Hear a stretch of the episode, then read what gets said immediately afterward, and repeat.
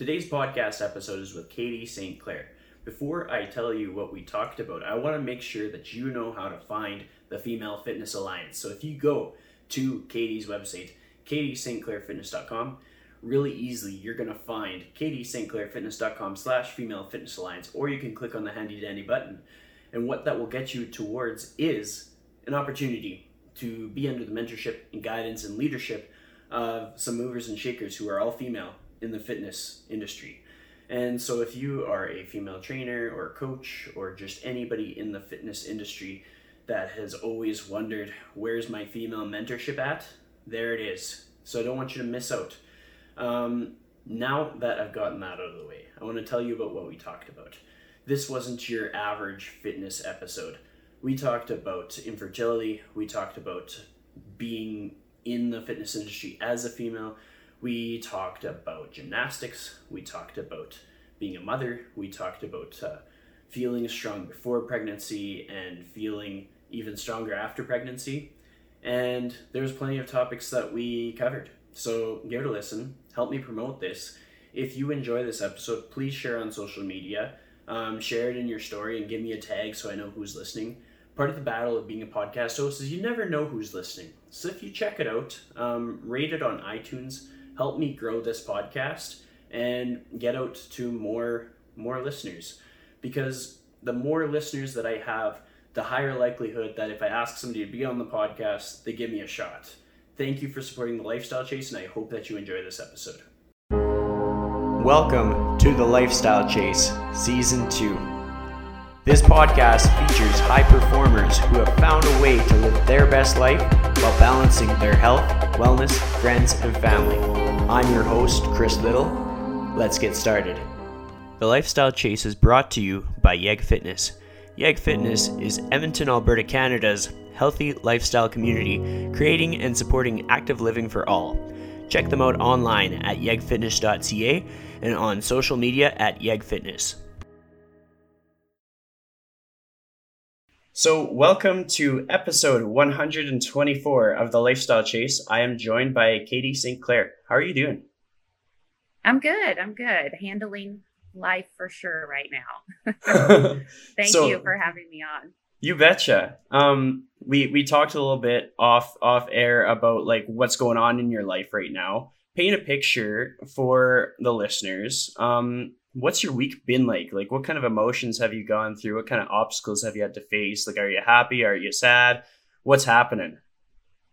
This is so.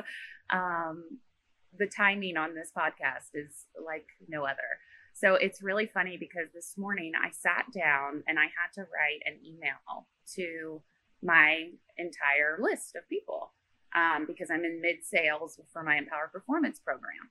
And it's literally the worst week of my life when I have to go into any sort of sales mode. I'm actually like t- petrified of like saying, hey, you should buy this because it's great. and I woke up this morning and I sat in front of my computer for three hours and I couldn't get the email written. It was like brain fog. Do you ever have those moments where you literally just shut down because there's so much going on that you don't know how to like just take the next step? And so, what I'll say about this week is, and not just because of the sales of the program, but just a lot of things with life and COVID and having a kid at home and not having help. It's just the overwhelming anxiety of this time overall, plus doing something I personally am not very good at, really highlighted the amount of, um, I think, overall tension that has existed over this time. So for me, this week has been a little bit difficult. And I'm okay with saying that because I'm kind of one of those people that I I can't hide it anyway. I kind of wear my emotions on my sleeve. Um, and also, I just feel better when people tell me that. Like I'm having a hard time too. So to be real and honest in your podcast, that was my morning, and it wasn't the best. But um, but overall, I feel very fortunate to even have people that are willing to sign up and want to work with me. So it's still a great thing.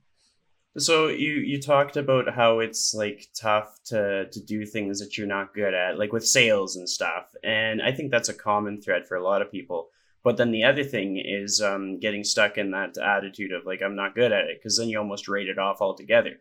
Because like as mm-hmm. trainers, as anybody trying to develop, there's all kinds of things that we're not good at, and then all of a sudden yes. we avoid doing them because we're telling ourselves that we're not good at them. Has there been right. a, a time early in your career when you've had that like inner inner dialogue, and like if so, how did you how did you overcome it?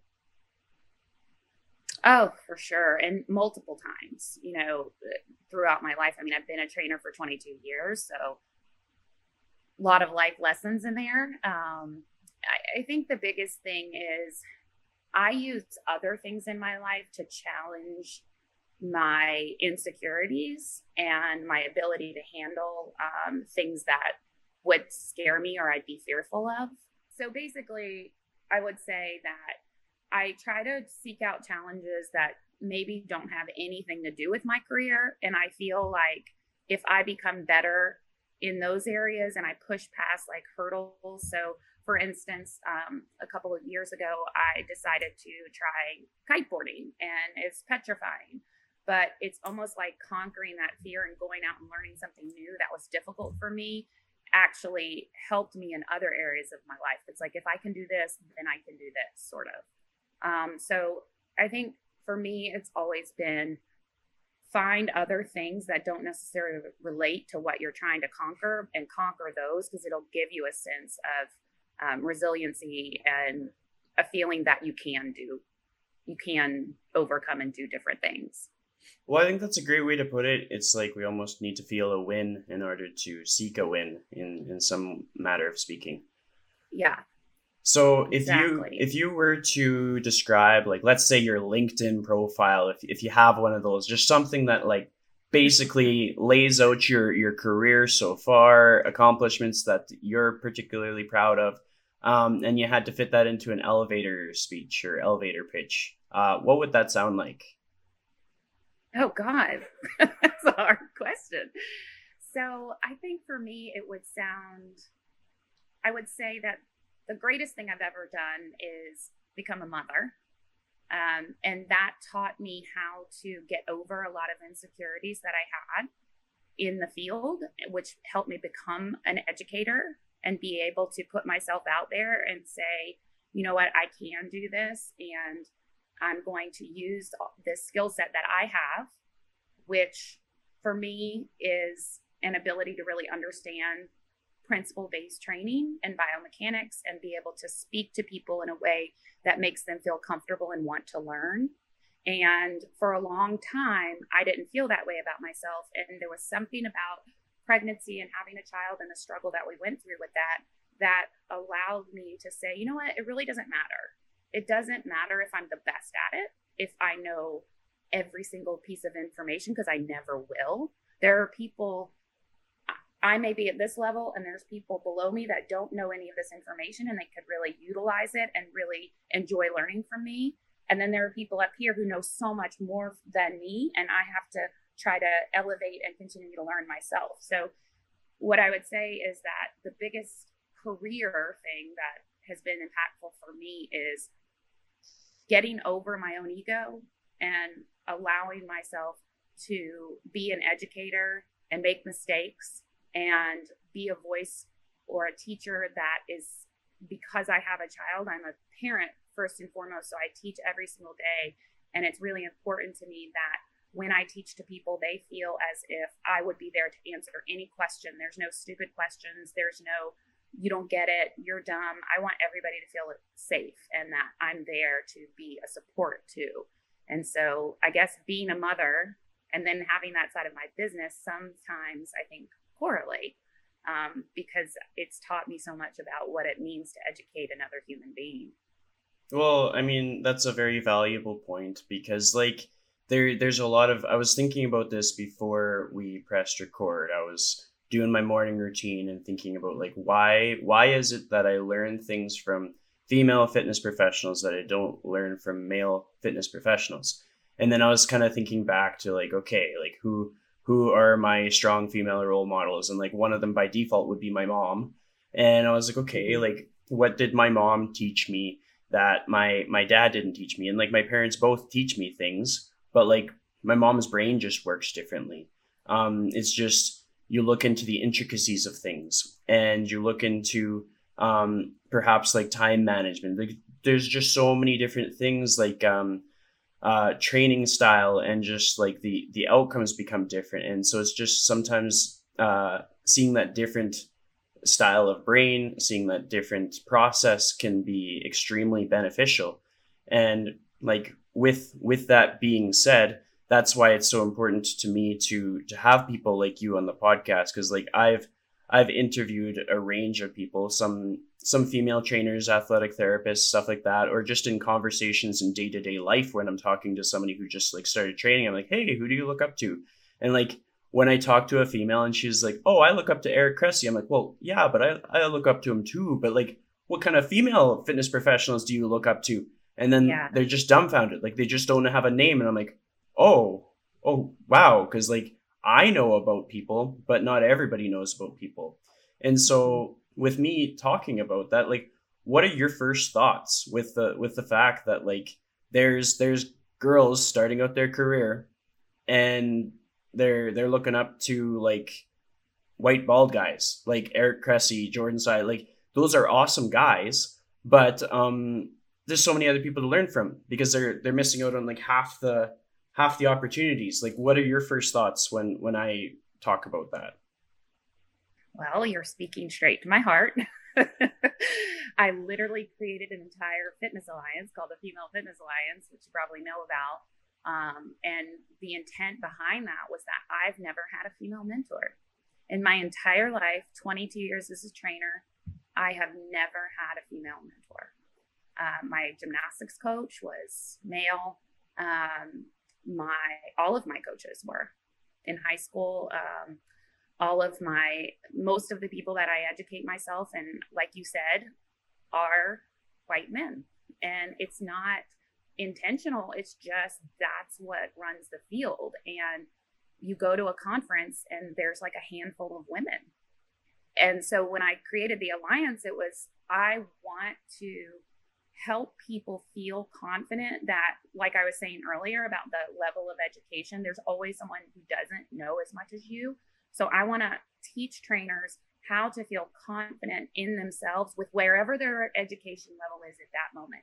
There is somebody that needs their, them to teach or needs to bounce ideas off them or that they can um, help. And so there's no reason we can't try to be educators, presenters, lecturers, um, we can't have a seat at the round table because we feel, I think, oftentimes as women that we have to be at this like crazy high level in order to just do that. But what we don't realize is that a lot of those men, maybe they're not as up to date or current with the information they need to be current with. Maybe they're not thinking outside the box. Maybe they're just not um, as fantastic as we think they are. Not, I'm and no one in particular. I'm, all of the men that I learned from, I absolutely love, or I wouldn't be learning from them. But I'm just saying, I think women tend to look at it like, oh, wow, they're like so far up here, and I'm just down here, and I could never do that. Um, so I think for me, it really is a passion of mine. It's why my program is female only. It's why I have the Female Fitness Alliance because there's eight other, there's eight women involved, and they're all taking a, a very big risk. Like some of them are were frightened to speak to do their lecture and presentation, but they did it anyway because they want to be that inspiring voice um, for other women and kind of give them that like passion and drive in them that's like i can do this. I can own my own business. I can learn this material. I can give a presentation to 800 women. I can educate men and women you know? And so for me it's it's something that needs to change, but we are the ones that have to change it. We can't walk around and be like, well, they didn't ask us to be in this, you know, presentation or those guys didn't. It's not their fault. It's frankly our fault that we don't know how to elevate ourselves. And I want to, as best I can, try to help women feel empowered to elevate themselves. Well, I'm glad that you talked about the the fitness alliance because coincidentally, I think I've sent like five people at least to look at the website. I mean, oh, um, good. For for about five months, I was doing daily podcast episodes. It got to the point where I felt that I was saturating my my podcast feed. But during that time, I had a few listeners that were like listening to every episode. And then after a while, I was like, oh, if I promote something on here, people will go to it. And I was like, well, it's mostly females here, so I'm just going to promote the the Female Fitness Alliance. And and then uh, one of the listeners like uh, she's a fitness enthusiast and she was like yeah i'm gonna check it out. And i think it was one of like the informational sessions or, or one of like the the video sessions that you did as a means to like promote it or get the word out there. But she checked it out and she was so excited. I was like, oh wow like i could do this again. Like i could just start telling people to follow female fitness professionals and so i told you about the guest that i had where it was like oh yeah eric cressey and i was like whoa whoa whoa let me show you some mm-hmm. Instagram accounts to follow. I mean, like again, yeah. I love Eric Cressey, but it's just like let's broaden the spectrum. I mean, when I talk to yeah. Dean Guedo, we talk about all kinds of different fitness professionals, and on that list is females. I mean, we're we're a couple dudes, but we we can't belittle the fact that we're learning from females as well. And so I, I think that's so cool. And I think it's awesome that you have that alliance because it, in a sense, it's like the most empowering thing ever. It's like, come join our alliance or like come learn from our alliance. Like it's like that gives you that feeling of like uh certainty or like reassurance that like you know what like no matter what life throws in this career you're going to be okay because you're surrounded by like a community of like movers and shakers mm-hmm. um when it comes to assembling an alliance as it were. What what's your uh, what's your criteria or your guidance in like bringing those people together? Like what what do you look for? What assembles people? What brings them? Um do you mean the other members who i reached out to to yeah. with me? Yeah like yeah. your your other leaders. So i mean i think one a was that do i feel like i know this person well enough to know that their heart would be in it. Um, and so every person on there I knew well enough that I could honestly say they're going to put forth their best effort, um, even if maybe it's uncomfortable or something they haven't done.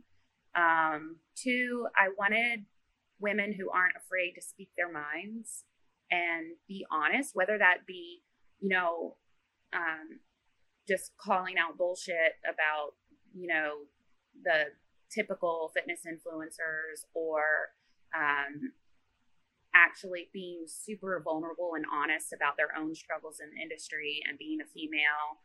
Um, there's so many different pieces to it, but I also wanted people from different areas of the profession. So, strength coach, you know, physical therapy, nutrition, um, business owners, but mostly everybody on that group has is their own business owner um, so I felt like they, no matter what, if you've ever put yourself out there and been your own business, it's shocking. I mean, because it is such a stressful and hard endeavor in the beginning. And so just the fact that they had done that says speaks volumes to me, you know. Or like if you look at Michelle, she's been in a man's world for uh, Michelle Boland, who's amazing. Her presentation yesterday was excellent. Um, and she spoke a lot about this and how she's literally just been living in like a boys club. And she's had clients she referenced a um, client that came into the facility that she was working at and she was talking to him about what the facility could offer him. And he kind of looked around and she he was like well who would i work with? And she was like well i could work with you. I'd be great. And he was like why would I work with you if there's a bunch of other male trainers? And kind of looked around and she was the only female. And she was like taken aback. Wow, like, well, I'm the same as them. I have the same credentials, you know? And she actually did end up training him, which is great. She probably changed his perspective. But I think um, as a woman, it's hard to explain to a man or to somebody else how often that happens. And how often in my career over 22 years that's just been the norm. And it just is what it is. And i have to pick myself up every time something like that happens and just be like move on. The next person's going to want to work with me or you know whatever the situation is. So um, yeah, did I ask, answer your question? oh yeah, I mean, this happens so often in a podcast. Like I'll say one thing, the other person kind of talks about something they're passionate about, and that's the purpose of a podcast. Um, it kind of led me to my next question. You talk about how like a female fitness professional can be in the situation where um, they are meeting someone for the first time and then uh, the other person's like no no i can't train with this person because they are a female. Like how can i as a male trainer or male coach um, be like a supporter of female trainers and coaches and help reduce that from happening? That's a really good question. Um, i don't know that it's it's on you to do that I guess. Like it's very kind and I see what you're saying, but at the same time there isn't I well what you're doing is half of it. So you're bringing females onto your podcast and highlighting them to give your listeners a broader perspective of the human experience. So that's one. Two would just be um I guess generally reaching out to females as your educator. So asking to be a part of females programs, like signing up for my programs and or Michelle's program, whatever, um, as a way to support that person. Um, but overall, I really think it's on it's on us. Like as females, we have to dig in deep, even if it's hard, and we don't feel like we have much of a voice now. And say, how can we give ourselves that voice and be okay with that? And it's not just in fitness. This is in every aspect of um, life that i mean women are not necessarily um, as equal in a lot of fields. It's not just fitness. So what can we do to let you know that we are good enough to be in those places and have those seats at the table? Um, i would just say for anybody if it scares you and you're nervous about doing it sign up and do it anyway and just get over it because what is life if it's not getting over hard things and trying to become better? Otherwise we're just stagnant. And i just think for whatever reason it's become a little bit more norm for women not to push those boundaries. But i think that's changing hugely. I'm seeing it all over the place not just in fitness.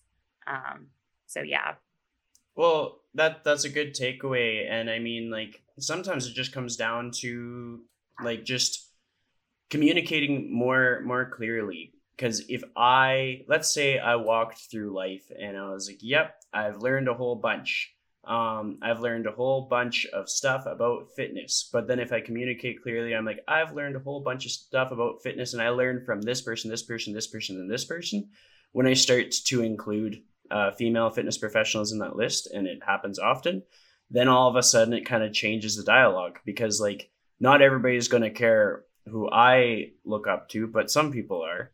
And then as I do that, and as I put that out on like social media or just say it out loud, um, it kind of makes it a lot more comfortable for other people too. Like something, a common uh, thread in my social media platforms is like if I feel like shit one day, I tell everybody on the internet if I feel pretty good, I tell everybody on the internet. It's just like if I'm struggling, then I just I put it out there because like my my belief is that uh, by being transparent in that sense, um, the people who gravitate towards you like they know what they're getting. Um, the people who want to support you have the equipment in order to support you. Like let's say uh, I was upset because I'll use a bizarre example. Let, let's say I was upset because I wanted ice cream and nobody knew I wanted ice cream. Well, they can't help me because they don't know that I need ice cream. But if I say I am upset because I need ice cream and somebody's got ice cream, they can help me out. And like the the real life example would be such a good analogy. Yeah, I mean, it would be so much different. But then everybody can relate to that. Everybody can put themselves in that position. And so yeah, like I agree with you, but at, at the same sense, me being vocal and talking and me um, just like being specific as to like who do I learn from? Let me tell you, it's a mixed bag. There's a lot of diversity. There's males, there's females, um, there's new people, there's veteran people. Um, I'm learning from all kinds of different people, and you should too. And then in doing that, uh, hopefully I influence maybe like two or three people, and then it just goes from there. So that's you've, awesome. You've had a long and uh, storied career so far. Um, I was listening to your episode with the guys at Rebel Performance, and they they got you talking a little bit about like your your younger athletic career, and I think they brought up gymnastics. Were you into gymnastics gymnastics at one point? Yes, for many years, 12 years, um, very intensely. and um, yeah, I, it, it definitely shaped me as an individual. I had somewhat of a rough childhood growing up, and um, I used that as a way to create a safe place in the world for myself. Um, so it was like my home away from home so to speak. And I was at the gym three and a half hours a day, I think from the age of like nine or 10 every single day until I was like 16 years old. So that's pretty huge commitment now that I, you know, when I look back. Um, so it just gave me a safe place to land. I was so lucky that I had that space. Um, and I think it it built a lot of resiliency because there's a lot of mental blocks that can happen in that sport. It takes a whole lot of um, of just strength mentally. I, I can't really explain it, but the when you get to a certain level, the things that are required of you are so te- petrifying sometimes, and you have to just you know put your nose to the grindstone and practice and practice and practice, and then take some um, calculated risks um, with the exercises. And so I think that in and of itself kind of helped shape me to be able to take the risks that I do now um, as an older adult and probably all sports in general because I played four varsity sports in high school. Um, I was just a really active child and um, I did some competitive wakeboarding. And so I just think sports in general is such a good lesson for everyone on how to be resilient and continue putting one foot in front of the other. Um, so yeah, gymnastics was a huge part of my life. I actually like got out some an old box the other day from our shed and I had my bag. So used to carry around these like set your gym bag basically. And I opened it up and it, the smell was like so intense. It was the like my grips were in there with the chalk all over them and it just brought back like this flood of memories and good feelings just from a smell and I thought, wow, that's really crazy how after, you know, 30 years, here I am, like, whoa, and overcome with that feeling. And it was like a strange, comforting feeling. But I think we we we can underestimate how much what we did as a child can impact who we are now. Um, and so for me, gymnastics was a huge part of that. It's also part has a lot to do with the way that I coach and my exercise selection and the way that I create exercises based on principles because I may use a foundational principle, but I literally am fine with just coming up with any exercise I see fits. I, it doesn't have to be something I've ever seen anybody else do. And I'm going to use it if I think it works. And I think that's that gymnastics background of me being able to feel certain things in my body because I used it so much in so many different movements and ways. So, for what it's worth, I think it's very significant in my coaching.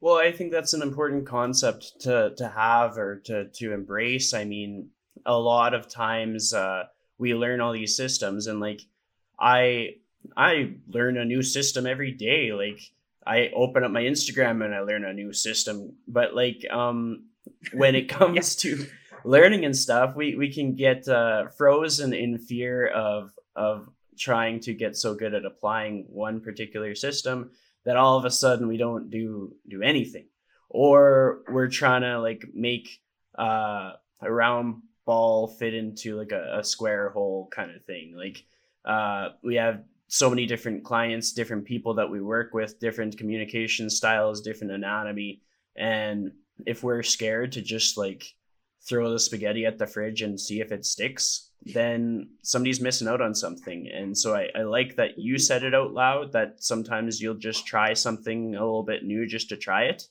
Because I mean, I've I've had a lot of value in doing that. Like I I'll be the first to admit I make all kinds of mistakes when I'm trying to like come up with what I'm gonna do with a client.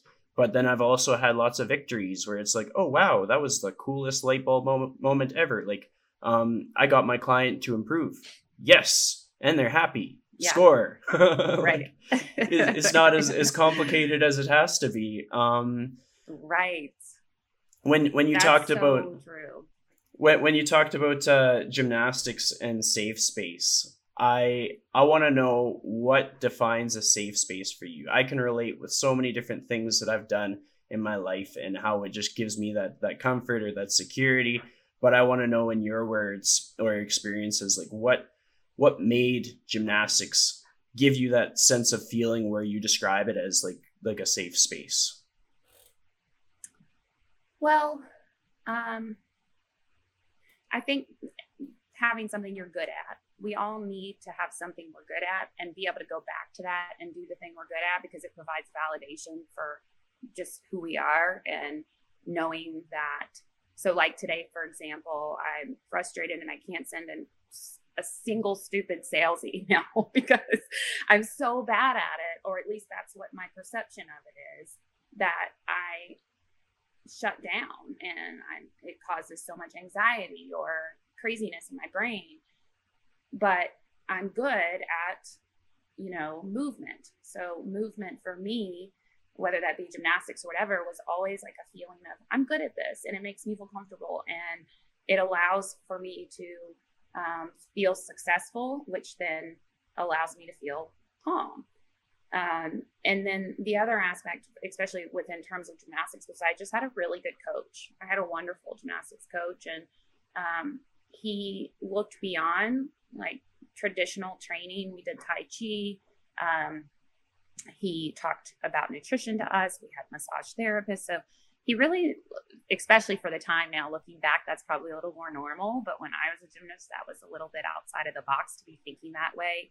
He had us close our eyes and meditate. Every night we would go through our routines in our heads and really work on some mental clarity and focus.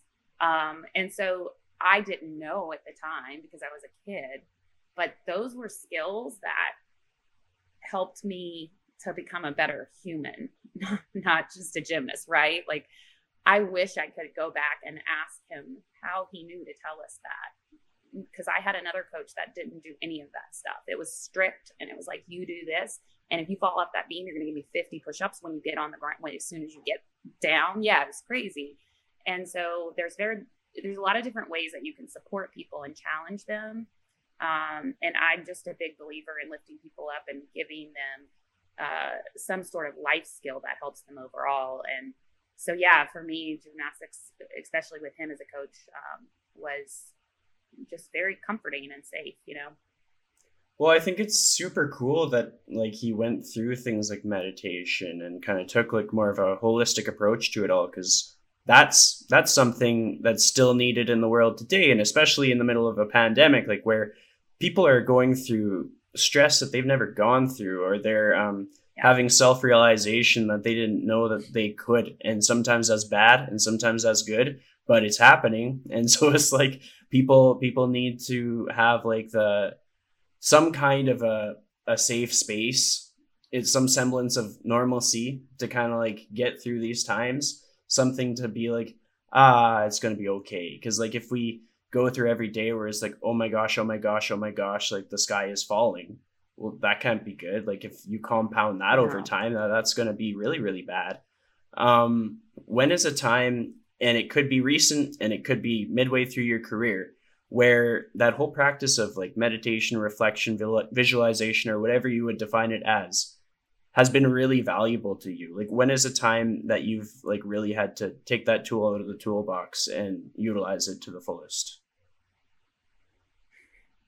I mean, I think it's never not been valuable, like in whatever form or fashion, may not be directly meditating or whatever I'm using as a way to um, de stress. I would say that this year has not just because of COVID, before COVID has been particularly challenging because I've because my business has grown so much online kind of quickly and then what I did was I just started throwing myself into all of these projects. And sometimes that's coping strategy for me It's like if I just keep going, then there's no time to like sit and and contemplate what could happen, I guess.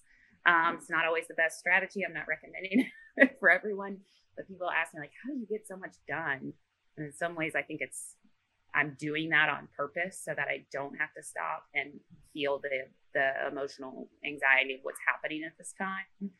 Um, so I guess so. What was the question that you just asked me? So I don't get lost in translation. No worries. No worries. I'm just trying to explain it. Essentially, when it came down to it, we're just like trying to reflect on a time when like meditation reflection has been really helpful for you. Perhaps you're going through like yeah. a really tough, tough moment or something like that. Yeah, I mean, definitely when I was going through infertility, because my husband and I struggled for years to have a child. And so that that was, I mean, and I had a therapist and you know what's interesting is she would constantly talk to me about meditation and breathing and all of these things. But I don't think I ever embraced it the way I did until I started to get kind of deep down into a lot of the postural restoration stuff. And so at the same here it is, I mean it's breathing and it's positional breathing work, but what I found that as my body that was so out of balance was put more into balance or more symmetrical or whatever you want to say using the positional breathing techniques, my whole nervous system calmed down, like gut issues cleared up. Um, just overall, I was able to think clearer. And so there's definitely this huge correlation in my training system because how I, how, I don't want to say asymmetrical, how um, compressed or how flared my body is, is usually directly correlated with my amount of stress. Um, and then my amount of stress can be hugely limited based on the position of my body.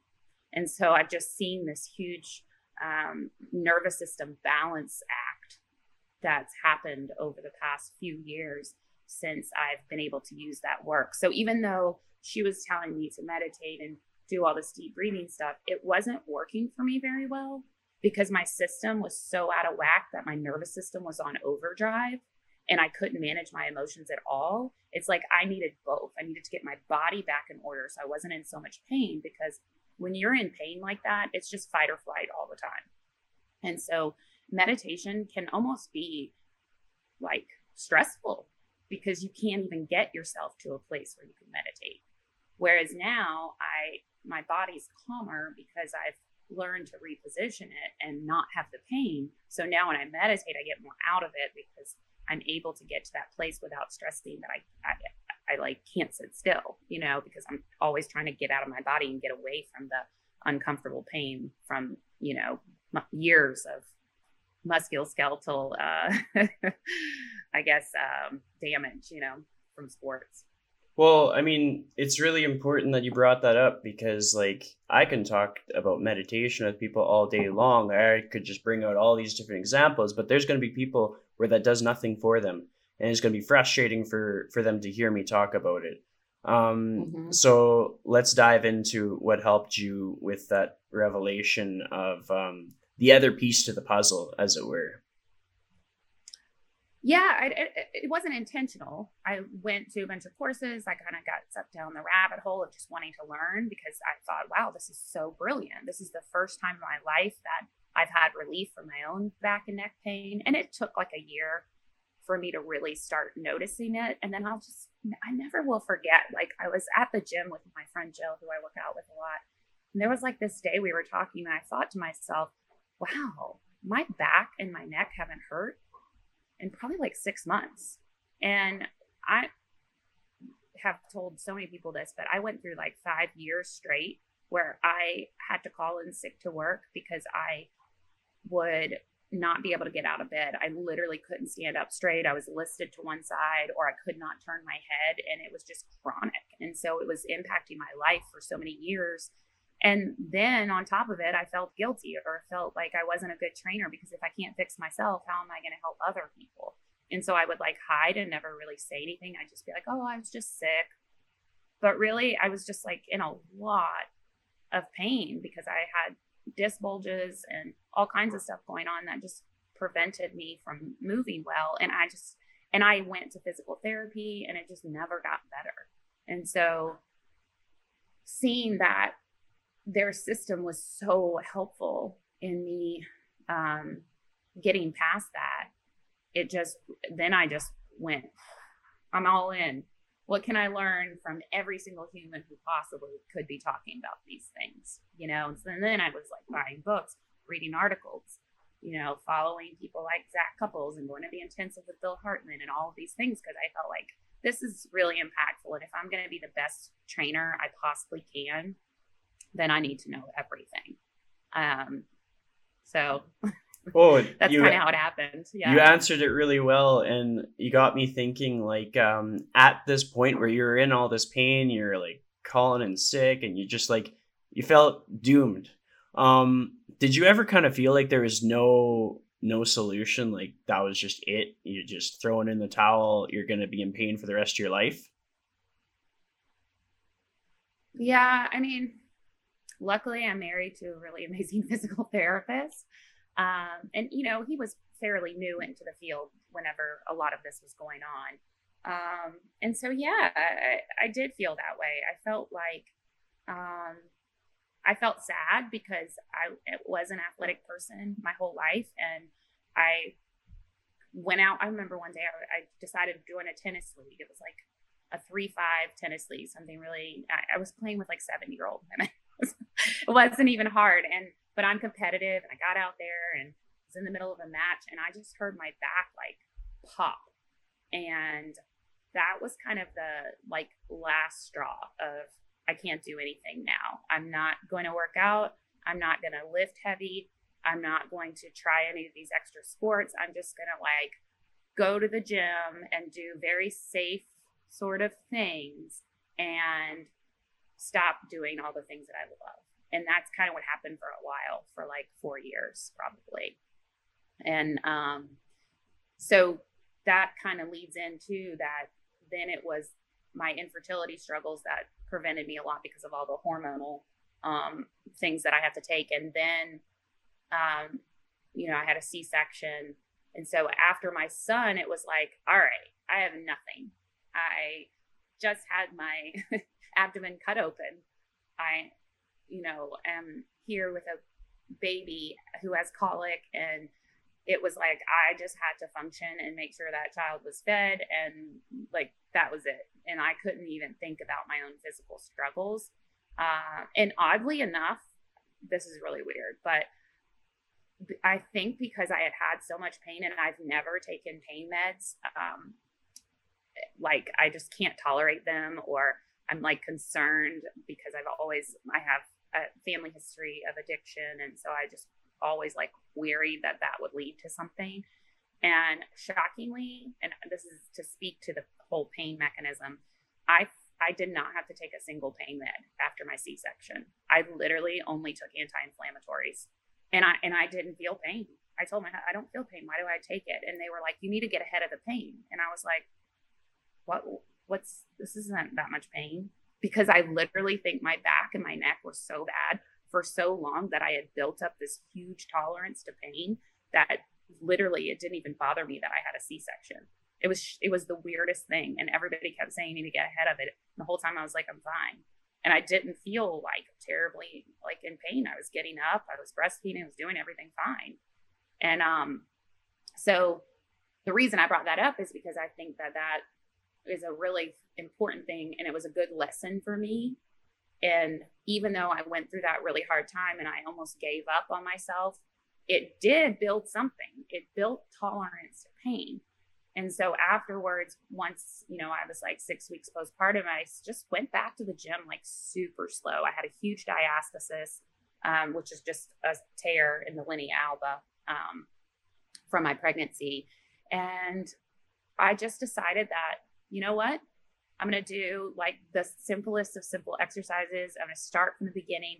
And that was literally like when I, when I reached out to ask people, I got, I just put a message on Facebook and said, I don't want to take any of like the traditional continuing ed courses. I need something different. And that's when I started and I found PRI and kind of started going down the rabbit hole.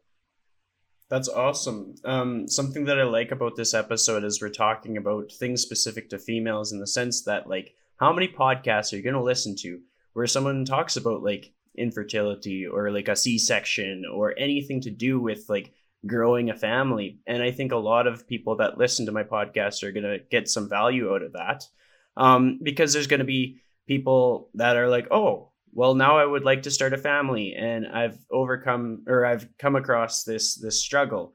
And how am i going to get through this? And if somebody like yourself doesn't talk about it um, where where is the hope for that other person? So let's say um, you yeah. took the version of you that went through all of that all of that uh, emotion and um, just struggle and you had to give that person that version of you some advice or some reassurance or just some guidance or support. What would that what would that support look like or sound like? Oh that's hard. Um yeah i think just the best advice i could give to somebody else you know wanting to support somebody in um, a moment like that is just never trying to fix but always just listening. So being a listening ear, commiserating and saying, "Oh my gosh, I know how you're feeling." You know, or I have no idea how you're feeling, but I can't even imagine what you're going through and I'm here for you if you just need to cry or talk or you know, because I think sometimes as trainers we want to fix everything for people. Um, and what people really just need is someone that says, you know, I don't know what to tell you, I but I'm here to listen and I can only imagine how hard this is and um, so yeah, just not trying to, to fix. And that's also like a very male trait to like because I know if I cry, my husband's like, I don't know what to do with it. right. but as females, that's why we have these like relationships with other women is we use each other as a support network to just kind of commiserate and say, "Oh my god, I know exactly what you're talking about," or "Yeah, I totally can see that." And so it, it I think that might be more of a female trait, um, but and you know that is not always true, of course. Um, so I think when someone's going through something really difficult, just never trying to um, fix it, just listen. Yeah. Well, I, I think that's an important point. It's so true. Like, dudes are always walking around trying to fix things. Oh, that's broken. Me fix. Like, it's like. right, right, right. and that's probably one of the most versatile lessons that I've learned as far as like continuing education. Nobody ever considers like listening skills as continuing education. Well, I mean, not not specifically. It's you never see it on like the if you go into a seminar. Oh, this seminar is going to be about like conscious listening and not fixing problems. Most of the seminars are about how to fix problems. Yeah, and so it's, it's so like, true, right? so I'm glad that you said it because it's kind of like an it's accountability check. If I go back and I listen to it, I'm like, okay, Chris, like, um, stop trying to be the solution maker and just like um, help them amplify their emotion. Like, if they're sad, just be sad with them. Just let them be sad. just let them mm-hmm. ride it out. Um, so I actually have like a client that will be having a baby. And so as she gets back into fitness, like what what's the best guidance for someone getting it back into fitness? Like for me, like the the approach that I would have is like don't overcomplicate it, kind of take each day as it goes and do things that make you happy. But I'm a dude. So let's hear it from you. Yeah, so I do think there needs to be more attention paid to this matter. Uh, my dad is an OBGYN, um, and I bring him actually onto my program because I want him to give the perspective of what's actually happening to females um, and the surgical interventions that they use to manage things like, you know, uh, prolapse or um, endometriosis or whatever is going on with females. Um, so I'm glad you asked this because I think it's really important. And I think there needs to be kind of a a two part approach or maybe three parts. So there needs to be like they're in that first six weeks of recovery where they're just rebuilding a foundation for even just moving safely, like carrying the baby in the car seat and you know being able to unload the dishwasher and not bearing down and you know, creating a scenario that, because those are lifestyle things you have to do when you have a child. You have to carry them around, it's heavy. And then transitioning from like that six weeks to like six months.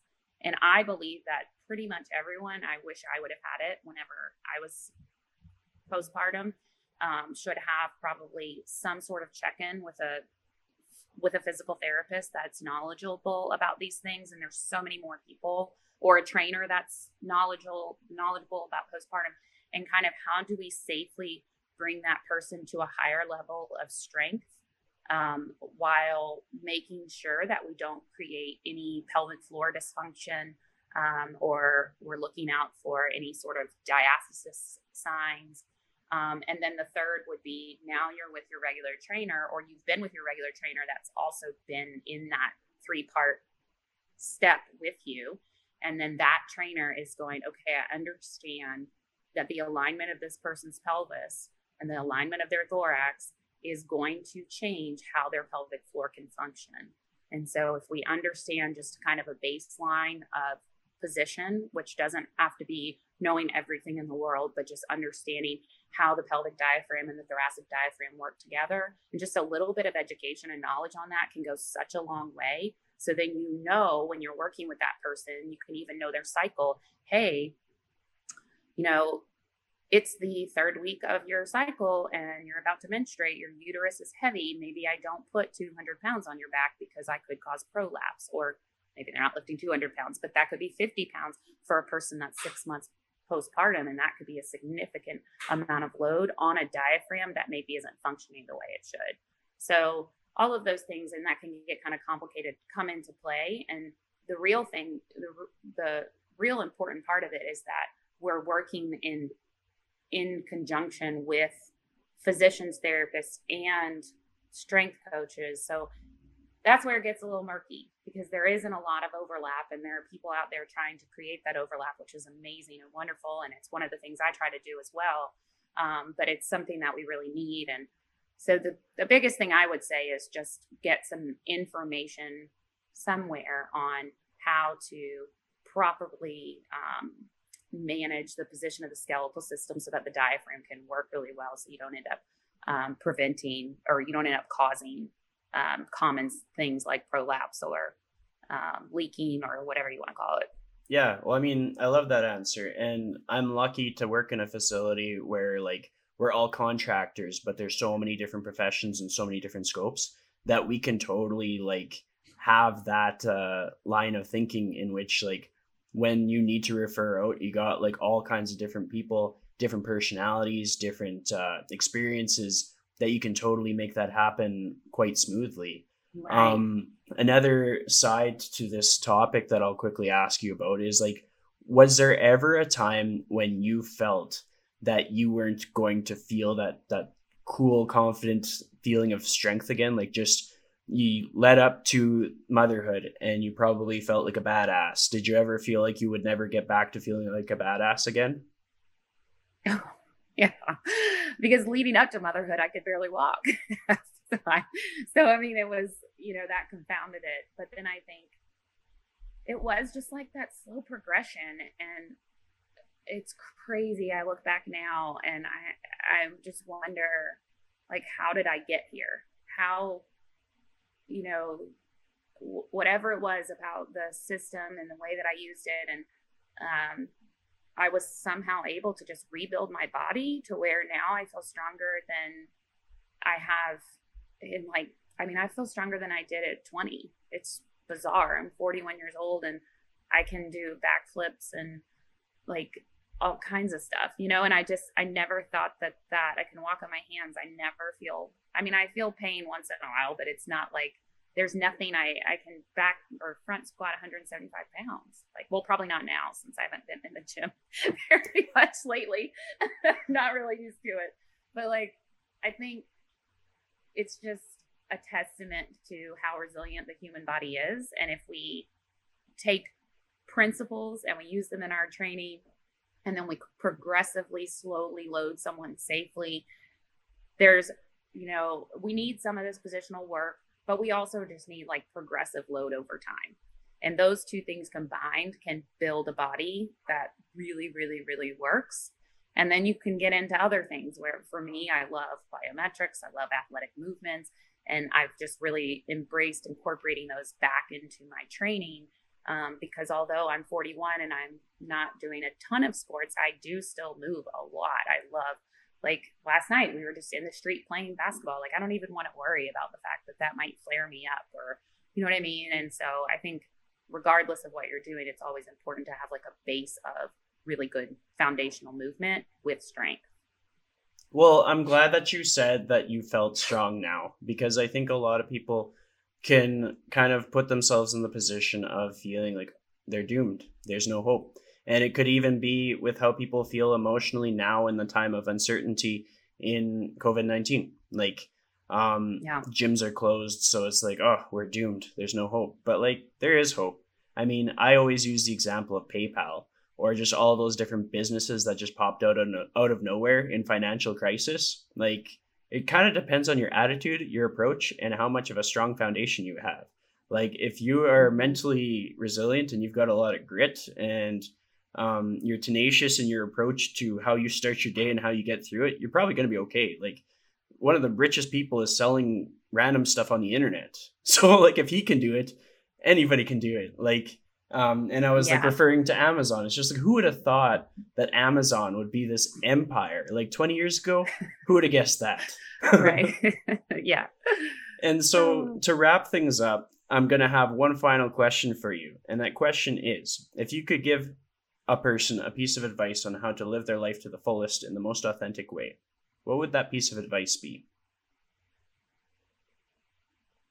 Oh, um, don't be too hard on yourself and take risks and know that just be okay with failure and try things over and over again, even if they're not perfect, and just try to find a little grace for yourself. That's an awesome piece of advice. So, thank you so much for joining me today. Thank you so much for having me, Chris. I really appreciate it. So, your challenge for today's episode is I want you to really lean into something that you're awful at. So pick something that you're horrible at and then do it. And be okay with failing, be okay with completely screwing it up. But uh, tell me what that thing is in the comments to hold yourself accountable. And it's kind of cool for me to get to see what everybody sucks at and what they're going to improve at on because maybe that'll inspire me or somebody else. Thank you for listening, and we'll catch you on the next one.